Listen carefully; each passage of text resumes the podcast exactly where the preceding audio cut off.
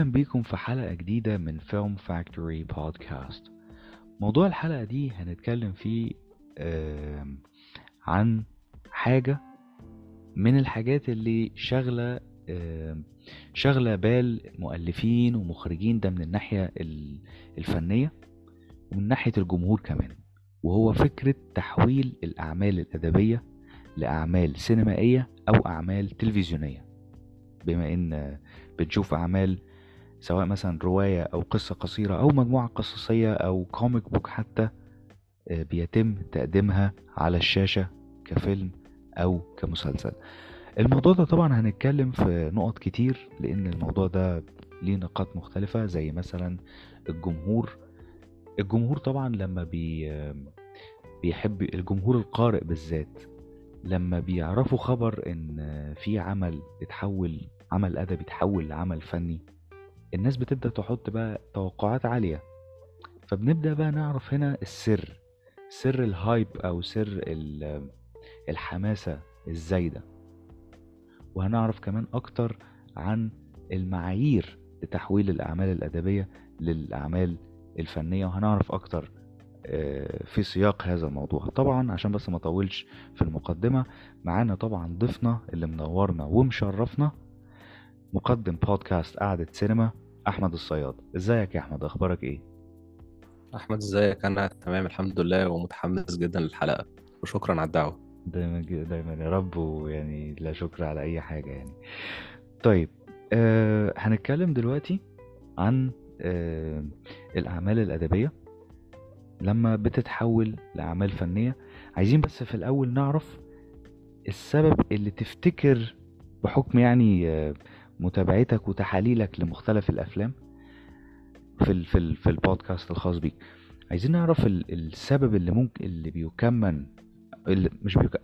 عشان آسف بس على اللغة. اللي اللي ورا السبب اللي ورا إن ممكن عمل أدبي مثلا يتحول لفيلم. إيه السبب؟ بص في أسباب كتير ما نقدرش نحددها لأن ده في الأول وفي الآخر بيرجع للمخرج أو المؤلف. يعني أو لو المخرج والمؤلف هم شخص واحد زي حالات كتير قوي في السينما سواء في مصر أو بره مصر. آه، الفكرة كلها أنت ممكن تعتمد على رواية مشهورة أو مش مشهورة حتى ويعني بعيدا عن الروايات وكده في أحيانا كتب نفسها بتتحول لأفلام آه، زي مثلا الحالة بتاعت Moneyball مثلا الفيلم اللي هو بتاع براد بيت وجونا هيل ده كان كتاب مش رواية. فالرواية نفسها مفيش مقاييس لحاجة محددة ممكن تحول قصة قصيرة قديمة جدا. آه، وممكن برضو حاجة تكون نازلة جديدة. أنت عايز تستفيد من النجاح ال commercial بتاعها وال hype اللي عليها في في المجال الأدبي فبتحولها يعني علشان تضمن مشاهدات نسبيا بتبقى عالية. فمفيش قاعدة قوي في الحكاية دي. طيب يعني ممكن مثلا يعني مش شرط مثلا إن أنا ممكن يبقى العمل الروائي ده أو العمل الأدبي ده عامة. إن السبب بتاعه يبقى مبني على إنه حقق مبيعات كبيرة وبس؟ ممكن طبعا وممكن يكون إن هو واحدة من الكلاسيكيات وعايزين نرجع نعملها زي The Great Gatsby وبنجامين بوتون اللي هو ديفيد فينشر أخده حوله ده مثلا دي حاجات كلها تعتبر كلاسيكية بشكل كبير. وبنجامين بوتون أنا نفسي قريتها كانت يعني يعني مش رواية كبيرة خالص عددها عدد عدد صفحاتها يعني قليل جدا. ف طبعا دي بتبقى حاجة لو اللي هي من ال classics مثلا وزي عندنا في مصر حاجة نجيب محفوظ دايما بتبقى عليها العين زي أفراح القبة اللي اتعمل مؤخرا يعتبر يعني في آخر خمس ست سنين لو أنا فاكر السنين صح يعني. اعذرني في موضوع موضوع التواريخ ده شوية. آه كان لل 2016 فعلا ال- أفراح القبة.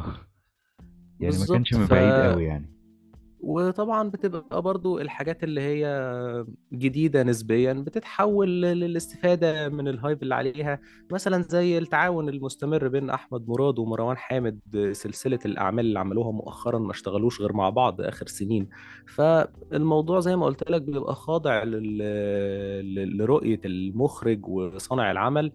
وكمان في مخرجين كتير كانوا بيلجأوا للأدب كحل. يعني مثلا أنا اتكلمت في الحلقة رقم 8 عندي عن فيلم The Shining إن ستانلي كوبريك يعني واحد من أساطير الإخراج وصناعة السينما في العالم كله كان شايف إن الحل في الأدب وفي الكتب. يعني الراجل ما كانش آه، بيكن احترام كبير قوي لكتاب السيناريو ده اللي اتقال عنه يعني مع الاحترام لكتاب السيناريو طبعا. بس هو كان شايف إن هم يعني عنده مشاكل معاهم بشكل أو بآخر في مشاكل كانت في بدايته حصلت خلته لا يؤمن بالفكرة بتاعت كاتب السيناريو فقط أو كاتب النصوص الأصلية فكان بيلجأ للأدب وده حصل في ذا شايننج نفسه رواية مشهورة جدا لستيفن كينج و...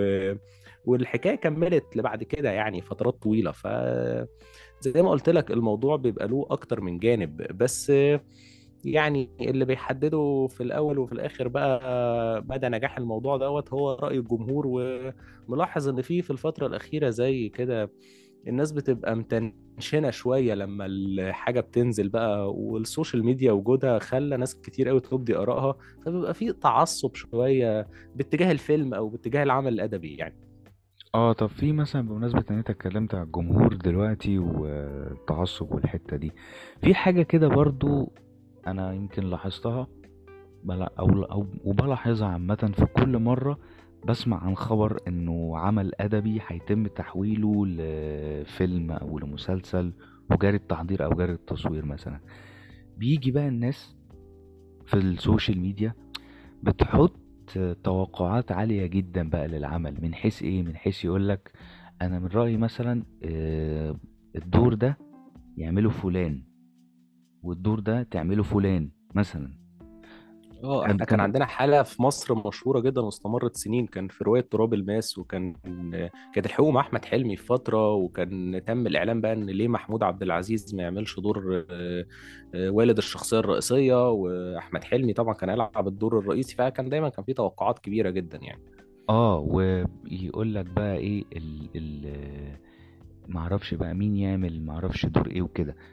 بعد كده بقى لما العمل ده يكون خلص وبقى جاهز للعرض وخلاص وبقى بيتعرض في السينما أو بيتعرض للتلفزيون بحسب العمل طبعا لأن أنا بوجه الكلام ده لل two formats السينما والتلفزيون. الجمهور بقى يبدأ يتكلم ويتقسموا الفرق. كل واحد بيمسك في حالة جدل. يعني بص هقول لك مثلا مثل مش بعيد يعني. زي مثلا كده غرفة غرفة 207 اللي هو عن عن رواية سر الغرفة 207 الناس كانت حاطة توقعات عالية جدا. وبعد كده لما المسلسل اتعرض أنا لقيت فيه حالة من الانقسام بين ناس فاهمة المسلسل وناس مش فاهمة حاجة خالص وناس مش عاجبها آه اختيار بعض الممثلين أو في شايفين الممثل ده هو يمكن مناسب للدور ولكن المشكلة إنه مش عارف يلبس الشخصية صح. فال يعني أنا بس عشان معلش أنا بطول على السؤال ده بس لا لا قول يعني قول بس الفكرة كلها في إيه؟ إنه هو إيه اللي بيحصل؟ يعني إيه اللي مخلي إن الناس تحط expectations عالية كده ولما العرض العمل ينزل يحصل الانقسام الهايل ده؟ بص هو الموضوع له شقين. يعني في الغرفة 207 دي كانت الحلقة قبل الأخيرة في البودكاست عندي يعني دي كانت الحلقة رقم 68 المسلسل نفسه في رأيي فيه مشاكل. بس نرجع للنقطة بقى لو حد كان قارئ للعمل وبدأ ينتقد أو كده. المشكلة دايما إن الناس بتبقى متخيلة إن لو إحنا عملنا مسلسل أو فيلم بناء على رواية إن إحنا هنجسد الأحداث بالظبط. وفي مشكلة تانية كمان إن مفيش حدود لخيالك طول ما أنت بتقرأ.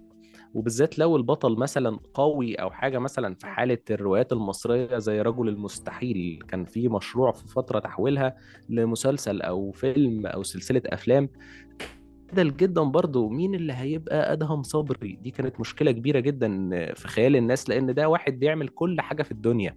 يعني مس جيمس بوند كده. بس في الروايات الناس بتتخيل كمان إن أنت لازم تبقى مخلص للعمل وهتنفذه بحذافيره ومش ده الشيء اللي بيلتزم بيه صناع الأفلام وعلى فكرة ده أحيانا بيبقى كويس. يعني خليني أقول لك إن واحدة من الأفلام الناجحة جدا في تاريخ السينما المصرية نقديا وجماهيريا يمكن يكاد يكون من الحاجات اللي تقريبا عليها إجماع هو الكيت كات شخصية الشيخ حسني اللي لعبها محمود عبد العزيز. في رواية الروايه الأصلية ما كانتش هي البطل الرئيسي كان الشخصية اللي لعبها شريف منير هي البطل الرئيسي في الرواية. هنا شخصية صغيرة أو مساحتها في الكتاب صغيرة نسبيا داود عبد السيد أخدها خلاها هي الشخصية الرئيسية. فالفكرة دايما إن الناس بتتخيل إن الأعمال هي تجد للقروء بالظبط فده بيخلق أحيانا مشكلة أو مش عايز أبالغ قوي في الكلمة بس نوع من الصدمة. أنا كنت مستني أشوف اللي هيحصل ده متوافق مع خيالي واللي أنا تخيلته سواء من جودة الأداء أو من شخصية البطل. واحيانا الصدمة بتكبر لما المؤلف بيقرروا يغيروا الأحداث. فدي بتبقى أحيانا بتعمل صدمة شوية للقارئ اللي رايح يتفرج. يعني ممكن نقولها كده باختصار شديد. إن ال ال ال الاختلاف اللي حصل في العمل ده مش بس بناء على رؤية المخرج ورؤية السيناريست لو مش الروائي اللي هيكتب الفيلم بس السيناريست اللي, اللي بيتبنى العمل العمل الأدبي ده. نقدر نقول مثلا إن هو شايفين برؤية تانية إن ممكن القصة يتم تناولها باتجاه مختلف تماما عن اتجاه الأديب. هل ده مثلا ممكن يبقى المختصر بتاعها؟ طبعا طبعا طبعا. يعني داود عبد السيد نفسه أنا فاكر إن ليه تصريح قاله إن ال إن التحويل للحاجه الأدبية لعمل سينمائي بالنسبة له هي إن كأن مثلا الفيلم ده لو أنا فاكر التصريح بشكل دقيق يعني إن ده وحش بيلتهم أو حيوان مفترس بيلتهم الكتاب أو الرواية الأصلية وبيطلعه بقى بشكل جديد مختلف. هو الراجل شايف كده وعلى فكرة ده حقه. يعني إن هو يعمل حاجة ويغير فيها ده حقه لكن أنت بقى حقك كمشاهد إنك تقول هو اتوفق وعملها حلو أو لأ. بس فكرة إن الناس أحيانا بتحجر على صناع الأفلام لأ اللي هو ما تعملش ده هي دي المشكلة. لكن أنت طبعا من حقك وانس إن الحكاية دي اتعرضت بقى سواء مسلسل أو فيلم إنك تقول حقك حلو وحش ده كله ده طبعا حقك جدا. بس فكرة اللي هو لأ ما تقربش منها هي دي المشكلة. يعني دي المشكلة اللي بتواجه الناس. أنا في على فكرة بعض أعمال بكون مش متحمس ليها إنها تتحول لروايات لأفلام أو مسلسلات وبحس إن ده هيقلل من قيمتها يعني بشكل شخصي. بس يعني مش لازم أقعد طول النهار أتخانق لا لأ يعني وأكتب على ال social media لأ يا جماعة اوعوا تحولوها. لأ يعني هو مش نص مقدس إن حد يلمسه يعني. ممكن ممكن يعني يبقى في وجهة نظر جديدة يعني وحاجات كتير بتفاجئنا. ده طبيعي جدا إن وجهات النظر يعني بتبقى عندها طريقة خاصة لتناول العمل وده شيء مفروغ منه. يعني هقول لك حاجة مثلا آه، بمناسبة التناول وكده أنا كنت فاكر أيام الجامعة آه، كان كنت بدرس يعني كنت بدرس السيناريو كمادة علمية. فكان عندنا مشروع في السيناريو إن إحنا كنا نكتب سيناريو الفيلم عن قصة. هي القصة الأستاذ بتاعنا أو السيناريست هو سيناريست. آه، إدانا قصة. هي قصة من عمل أدبي قصة قصيرة من مجموعة قصصية كده أنا فاكرها كويس جدا. آه، القصة كانت فكرتها عن بنت صغيرة وشايلة صينية بتشتغل خدامة وكانت نازلة رايحة بالصينية بتاعتها للفرن علشان تسوي الحاجة اللي فيها. وبعد كده رجعت للبيت اللي بتشتغل فيه وهي في الطريق شافت ولاد صغيرين بيلعبوا كورة. ال ال الاستاذي أو الأستاذ يعني اللي كان اللي كان بيدر يعني اللي كان بيدرس لي عمل إيه؟ خد بس المسار بتاع الأحداث نفسه بتاعة البنت اللي بتشتغل الخدامه اللي شايلة الصينية ولكن هو غير بس التناول صغير قوي حط إن دي مثلا إن ده حصل في وقت العيد الصغير وإن الصينية دي كان فيها كحك وكانت رايحة تحطه للفران تبعته للفران تحطه. بعد كده رجعت عشان تشوف الولاد وهما بيلعبوا. لو حطيتها لما أنا اشتغلت على المشروع بنفسي وبدأت أفتكر القصة لأن أنا كنت عارفها كويس من قبل الجامعة كمان شفت كده إن في اختلافات بسيطة لأن دي أصلا القصة دي كانت قصة حقيقية. المؤلف كان بيحكي عايز يوصل منها حاجة. ولكن السيناريو اللي أنا كتبته عكس تماما وجهة النظر اللي الكاتب اتكلم فيها. بس المسار واحد. ده ده حقك ككاتب أنا ده شا... ده اللي أنا شايفه. يعني أنت ممكن يكون ليك وجهة نظر ما خطرتش في بال أي حد قراه فأعتقد إن ده هيضيف يعني. وأنا شايف إن العلاقة دايما بين الأدب والسينما والدراما دلوقتي يعني آه، تكاملية يعني. كمان على فكرة أنا مرة شفت حد سيلبرتي مشهور بيقول إن هو ما بيحبش يقرأ روايات وبالنسبة له الأفلام كانت منفذ ليها يعني. فأنا شايف إن الموضوع يعني تكاملي جدا وفي حاجات تقراها وتقدر خيالك يوصلك لحاجات كتير مش هتعرف السينما توصلها. ده شيء كويس برضو. ودايما الأدب بيبقى مصدر كويس للقصص السينمائية في حالة إن مفيش سيناريوهات. فأنا مش شايف إن الموضوع متعارض قوي كده و...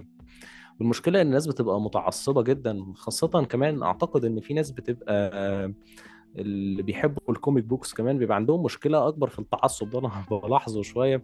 أنا مش قارئ لل comic books بصراحة فبحس إن هم يعني متخيلين إن الحاجة لازم تت... يعني جزء كبير منهم بلاش التعميم يعني جزء كبير شايف إن الحاجة لازم تتنفذ بحذافيرها ف... يعني دي بتبقى مشكلة شوية يعني.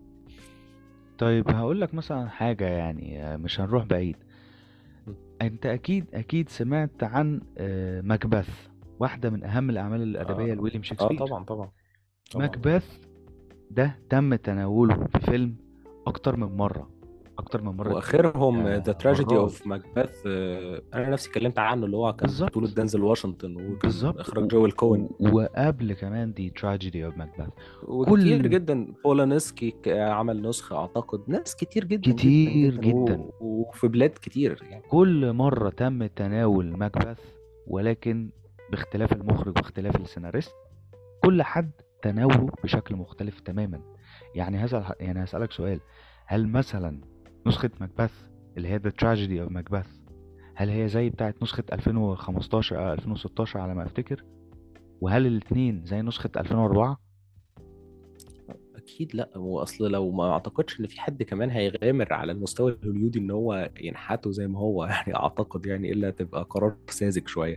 لازم يبقى في إضافة ولازم التغيير مطلوب. بالظبط. ولازم يبقى في حاجات مخت... يعني حتى بيبقى حتى لو ما غيروش كتير في هيكل القصة بيبقى في تحديات على مستوى التجسيد على مستوى الإخراج ده. حتى اللي عمله جويل كوين في آخر آه، فيلم اللي هو النسخة بتاعت Tragedy of ماكبث هو خلاها بشكل أقرب للمسرحي كإخلاص للشكل ولكن كان في تغيير في بعض مسارات الأحداث و... وفي التناول وفي حاجات كتير يعني. وفكرة حتى إنك تشوف دينزل واشنطن وفرانسيس ماكدورمند بيتعاونوا في حاجة زي كده ده طبعا كان حاجة جامدة جدا بصراحة. بالظبط وفي أفلام ال superheroes برضو كام مرة اتعمل فيلم لسوبرمان وكام مرة اتعمل فيلم لباتمان. كتير جدا. بالظبط ولكن ومثلا حاجات كتير جدا في باتمان. يعني ما أعتقدش إن رؤية آه، تيم بيرتون كانت نفس رؤية نولان. أنا شفت أفلام تيم بيرتون وشفت أفلام نولان مثلا وأعتقد إن هي دي أبرز الحاجات وطبعا الفيلم اللي نزل السنة اللي فاتت حقق نجاح برضه كويس جدا. ولكن دول أفلام قديمة وأخدت وقتها في التحليل و... وقدرنا نشوفها أكتر من مرة. يعني نولان أعتقد إن هو اخذ ال ال الشخصية دي والشخصيات المحيطة بيها تحديدا الجزء بتاع The Dark Knight اللي هو كان فيه جوكر يعني المرحلة أكبر من إنها تبقى superhero movie يعني الموضوع كان جامد الحقيقة وخلاه يعني فيلم أقرب للفلسفي كمان مع الحفاظ على المتعة. فدي كانت معادلة قوية جدا. دي أكيد حقيقة طبعا. وعلى. فكرة برضو النسخة بتاعت تيم بيرتون أنا شايف إنها underrated خاصة النسخة اللي ظهر فيها ال Penguin اللي لعبه داني ديفيتو شخصية باتمان قوية Returns وك... بالظبط وكانت شخصية قوية وشخصية عندها أجندة والحوارات فيها قوية وكان فيها تلميحات عن النازية وحاجات كده كانت معمولة بشكل كويس جدا. يمكن ال production design خلاه إلى حد ما يروح في لحظات كرتونية ولكن مع اعتبارات الزمن ومع اعتبارات العوالم الغريبة اللي بيحبها تيم بيرتون ما أعتقدش دي كانت هتبقى غريبة ومش مشكلة قوي. ده أكيد بالذات البطة اللي كان بيركبها دي كانت غريبة شوية يعني بس هي فعلا كانت غريبة بس داني ديفيتو جامد جدا وأنا بحب داني ديفيتو على فكرة بصراحة بيبقى له حاجات جامدة كده في النص يعني. آه هي مش عارف والله كانت بطة أو وزة يعني هي حاجة كده فعلا كانت غريبة شوية تفصيل غريبة ولكن يمكن كان تيم بيرتون كان عنده معنى ورا ده لأن أكيد مفيش حاجة كده بتيجي كده آه، هو كان عايز أعتقد يجسد المدينة بشكلها ال- القذر ال- بتاع جوثام المشهور بس هو كان في الجزئين بتوعه والجزء اللي قبله كمان كان يعني في شكل كده محدد هو رسمه للمدينة مختلف شوية عن الحاجات اللي شفناها والموضوع نفسه أعتقد إن هو كان عايز يعني يخلي ال Penguin يعني مزيج بين ال- الكرتونية وفي نفس الوقت أعتقد ال- ال- القوة بتاعت الأفكار بتاعته وأجندته فيعني أنا أعتقد إلى حد كبير كان كويس بصراحة يعني. طيب دلوقتي إحنا كده اتكلمنا بالنسبة للأعمال الأدبية من حيث الجمهور واللي هي ال expectation وال reality أو اللي هو يعني التوقع والواقع و يعني اتكلمنا إلى حد ما على فكرة القواعد بتاعت تح... إنك تحول عمل أدبي لفيلم وإن إحنا اتكلمنا عن القواعد بعض القواعد واتكلمنا عن نقط القوة ونقط الضعف. إنه مثلا فكرة إن أنت آه بتاخد من عمل أدبي فمش محتاج إنك تعمل فيه أي حاجة ولكن الحاجة اللي بتبقى نقطة ضعف شوية هي لما تغير مسار الرواية وبتحكيها بسرد تاني خالص. فدلوقتي بقى ما في أقدرش أقول برضو إنها نقطة ضعف. على فكرة أحيانا برضو خلينا نكون منصفين إن بعض الروايات بتبقى وحشة وبتبقى ال- التحويل ليها في الأفلام السينما بيحقق نجاح. فيعني برضو ما نقدرش نقول يعني إن دي قاعدة. إحنا ممكن مثلا أي يعني برضو دي برضو محل محل مناظرة شوية الموضوع ده. طب ما ممكن يبقى فيه رواية حلوة ولكن مم. تبنيها لفيلم كان ضعيف. يعني كان في مثلا طبعا. رواية لستيفن كينج كان بيكمل بيها على رواية The Shining اللي هي دكتور سليب دكتور سليب كرواية كانت كويسة لكن لما تم تحويلها لفيلم وإن الفيلم ده بيكمل على فيلم The Shining لا ما كانش آه، متوقع يعني بس بر... بس برضه الفيلم ما تقابلش بالنقد الرهيب. آه مش The Shining و The Shining كان في وقتها برضه أعتقد إن هو مش من نجاحات ستانلي كوبريك وتم تقديره بعدها. بس برضه أعتقد Doctor Sleep لم يهاجم هذا الهجوم الشرس يعني. ممكن ما يكونش اتقابل بالرضا من بعض الناس بس ما أقدرش أقول إن هو يعني كان خايش في الحيطة يعني. لا لا هو لم يهاجم بالمرة يعني. هو بس ما كانش فيه يعني ما كانش مقبول. ما كانش بس مقبول. على فكرة برضه خلي بالك في نقطة أعتقد ممكن تكون مؤثرة على Doctor Sleep عامة كفكرة هي إن هو مشتق من عالم The Shining فكرة إن هو كمان قرب لحاجة كلاسيكية فأعتقد إن هو مقرب من نقطة محبين الأدب ومن نقطة محبين ستانلي كوبريك. يعني هو الراجل برضه أخد يعني risk جامد يعني. دخل في حتت خطيرة يعني. ده حقيقي. ومحبين ستانلي كوبريك شرسين شوية الناس اللي بقوا متعصبين له هو أسطورة مفيش كلام يعني. بس يعني أحيانا بعض المتحيزين لصناع الأعمال بتبقى العملية منهم يعني العملية شديدة شوية في هجومهم على الناس يعني. زي مثلا محبين نولان يعني الموضوع أحيانا بيبقى شرس برضه جدا فمش عارف ليه الشراسة يا جماعة مواضيع أبسط من كده يعني. بما إن بس الكلام خدنا فكنت هتكلم في يعني كنا هنتحاور في نقطة برضو تانية. فكرة إعادة تقديم الأعمال أو اللي هي الريميك تمام بما إنها دلوقتي بقت موجودة مش بس في المطلق إنه مثلا حاجة. زي مثلا آه، اللي هو أي عمل عامة original كان مقدم للسينما مباشرة في كمان في الأعمال الأدبية بنشوف إن في أعمال أدبية اتعملت قبل كده كفيلم أو مسلسل وعايزين نقدمها تاني كفيلم أو مسلسل برضو رأيك فيها إيه؟ ال remakes اللي ما يعني لأفلام مأخوذة عن أعمال أدبية ولا ال remakes in general يعني في رأيك؟ آه، لا ال ال آه. الموضوع مثير للجدل من أنهي اتجاه يعني؟ اللي هو ال remake إن مثلا إيه في رواية مثلا اتعملت من فاهم قصدك بس سنة بصراحة مش حاضر في دماغي حاجة زي كده في اللحظة دي فلو تديني أمثلة أنا عارف ال remakes يعني هي عملية منتشرة جدا حاليا وخاصة بدأ يبقى في أفكار لتحويل الأفلام لمسلسلات وفكرة إن إحنا بناخد الكلاسيكيات اللي نجحت في الستينات والسبعينات نعمل لها remakes حاليا دي أحيانا بتبقى بتتوفق وأحيانا بتبقى الموضوع فيه يعني محاولة إن إحنا نشد الناس ونعمل حاجات تحقق أرباح وخلاص. بس أنا أكيد يعني شفت أفلام آه، كانت متحولة عن حاجات أد... متحولة عن أعمال أدبية لأفلام وكده بس مش فاكر إيه اللي اتعمل له ريميك فلو تفكرني بحاجة زي كده يبقى حاجة كويسة عشان أنا مش حاضر في دماغي في اللحظة دي. ماشي. هنقول مثلا من ناحية ال super heroes مفيش أكتر منه. بس طبعا مع. أكيد. مع اختلاف النسخ بتاعة الكوميكس لأن الكوميكس اتعمل منها نسخ كتير كل نسخة كان ليها طريقة معينة في تقديم الشخصيات وفي الأحداث وفي الحاجة. ده ما يمنعش برضو إن الأفلام قدرت إنها تعيد تقديم الشخصيات برضو ب stories مختلفة. وب line مختلف تماما من ال- ومراحل القصة. عمرية مختلفة مثلا لو جبنا زي باتمان كل يعني معظم التناولات في آخر عشرين سنة يعني معظمها مرة وهو شاب صغير مرة وهو كبير نسبيا يعني الموضوع بيختلف كل شوية هم بي بيتحججوا أحيانا بموضوع ال- اختلاف المرحلة العمرية ده علشان يعني هل يعني في حاجة جديدة قوي؟ فدي برضو حاجة بيعتمدوا عليها أحيانا برضو صناع الأعمال المبنية على حاجات لسوبر هيروز يعني. بالظبط. وفي مثلا في في مصر مثلا في أعمال زي مثلا بين السماء والأرض. بين السماء والأرض اتعمل آه. هو هو رواية أو أو قصة أو عمل هو أعتقد إن هو كان فيلم أو أو أعتقد إن هو فيلم كتبه نجيب محفوظ. كتبه أعتقد بشكل دايركت للسينما. أنا مش فاكر إن هو كان هو رواية قوي هو هو كان عمل أدبي و على حد ذاكرتي يعني كان كان من ضمن لأن هو كان ليه أعمال أدبية كتير اتقدمت للسينما أكتر من الأعمال اللي هو قدمها مباشرة للسينما. بس أعتقد بين السماء والأرض كان هو كتبه بشكل دايركت كتبه بشكل دايركت مم. أعتقد. ولكن برضو هو ما فيش شك إن هو لما حد فكر يعمل مسلسل زي ده كان اعتمادا بشكل كبير على إن ارتباط اسم نجيب محفوظ بال بال بالعمل ده. فأعتقد الفكرة كلها حسب آه، علشان يعني ما نقعدش نحصر نفسنا في أمثلة خليني أقول لك يعني إن الموضوع حسب ال- ال- الكاتب أو صانع العمل نفسه هيفكر هل هو عايز يعمل ريميك لفيلم ولا عايز يعمل ريميك لنص أدبي.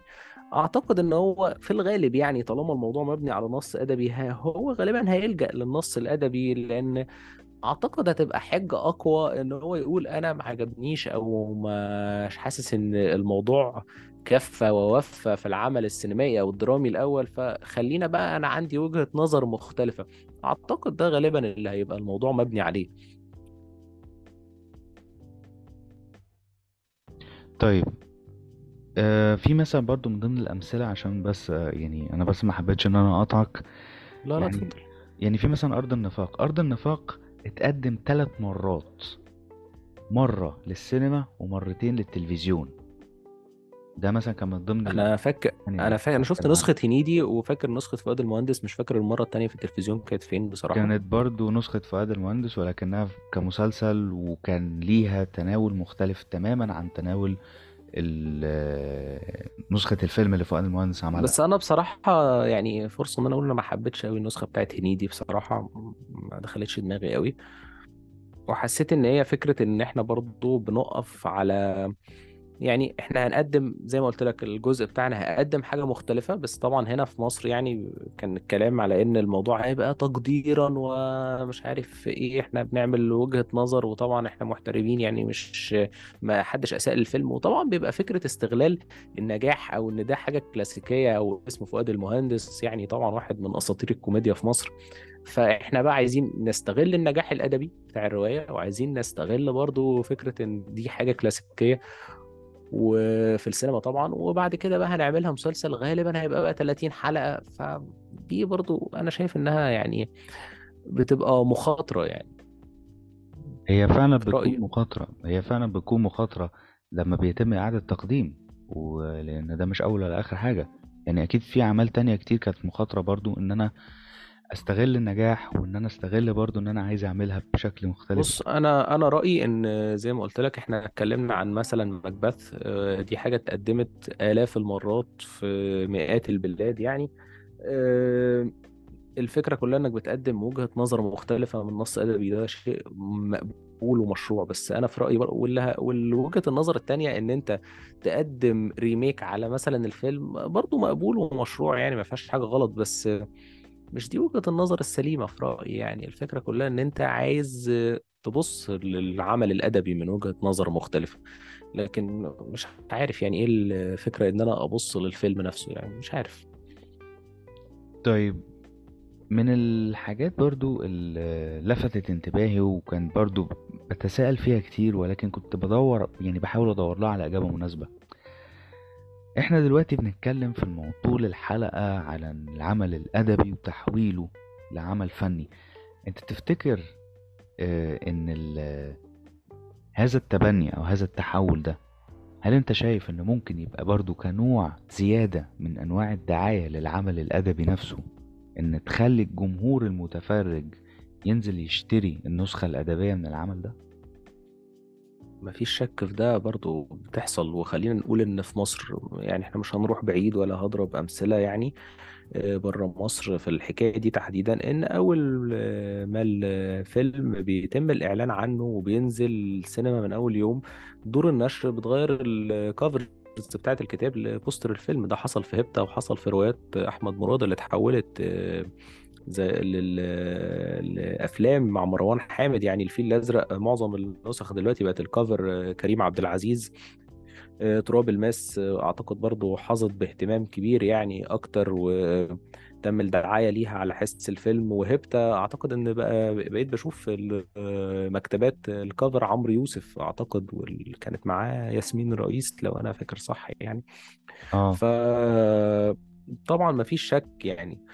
وعامة برضو الموضوع بيبقى فيه جزء تجاري. يعني خليني أقول لك إن بره في أمريكا يعني من زمان جدا الموضوع أول ما دار النشر بتبدأ تعلن عن رواية لكاتب كبير أو بيتم تسريبات عنها بتلاقي الاستوديوز بتتخانق إحنا هنروح بقى خلاص نشتريها وبيبدأ يبقى في مفاوضات و... وأمور بقى تجارية بحتة. يعني اللي هو إحنا هنديك الحقوق بكام والموضوع هيبقى شكله إيه. ولما بينجح الفيلم بتنزل نسخ تانية من الرواية الفيلم اللي قلب الدنيا دي الرواية الأصلية بتاعته. وطبعا لو الكتاب كان ناجح قبلها بيبقى فيلم مأخوذ عن الرواية الأفضل مبيعا آه، في سنة كذا. يعني طبعا ما نقدرش ننكر إن العلاقات التجارية بين دور النشر والاستوديوهات بره أو شركات الإنتاج هنا يعني برضو الموضوع بيبقى الفايدة متبادلة.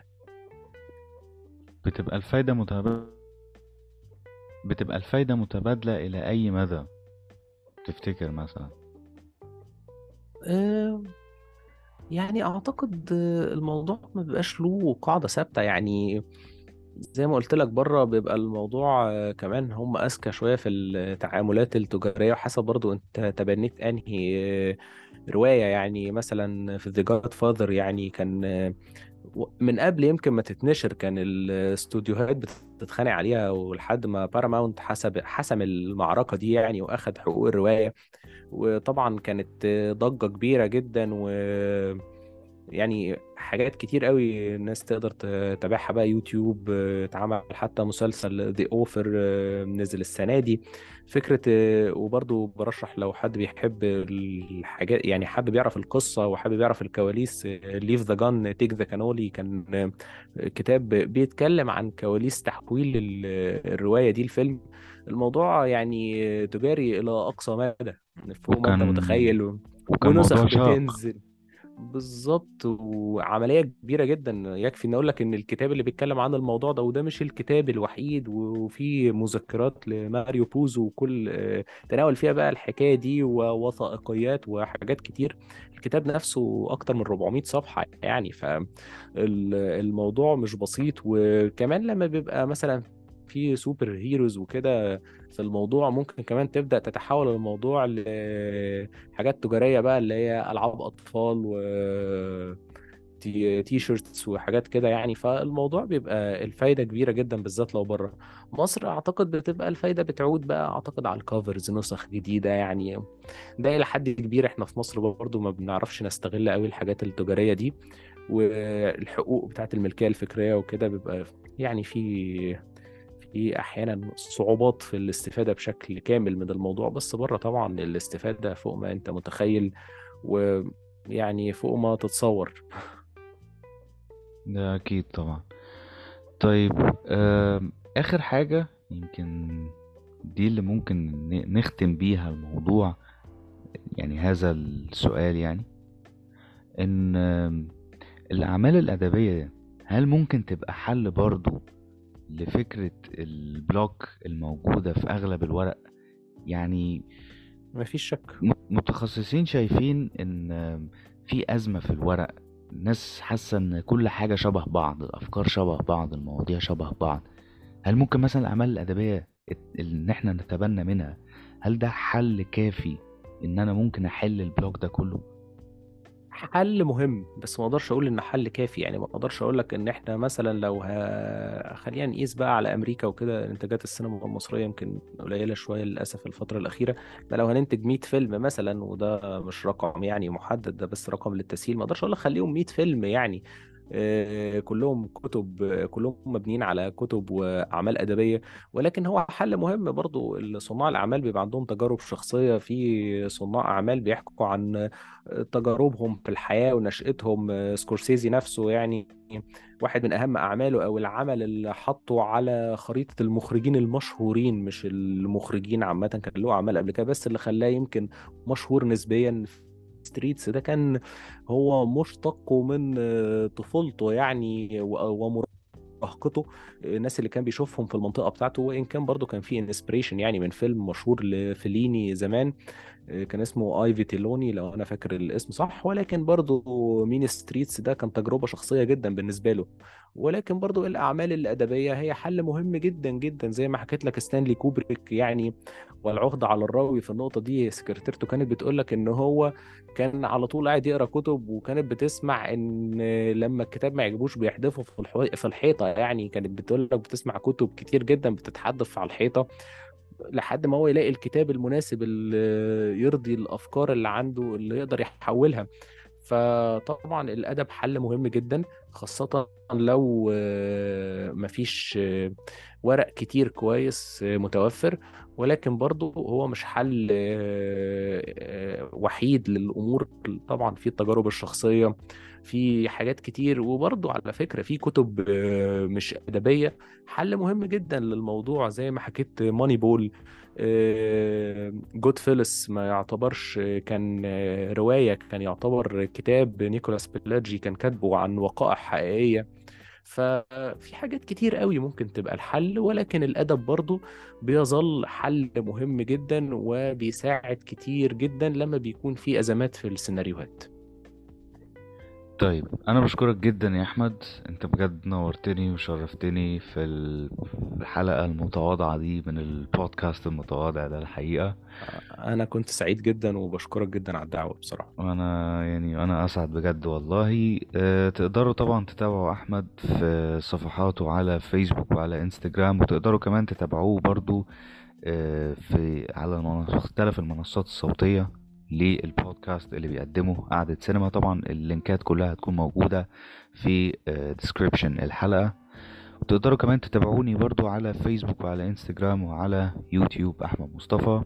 أنا بشكركم شكرا جزيلا وإن شاء الله نتقابل في حلقة جديدة وموضوع جديد من Film Factory Podcast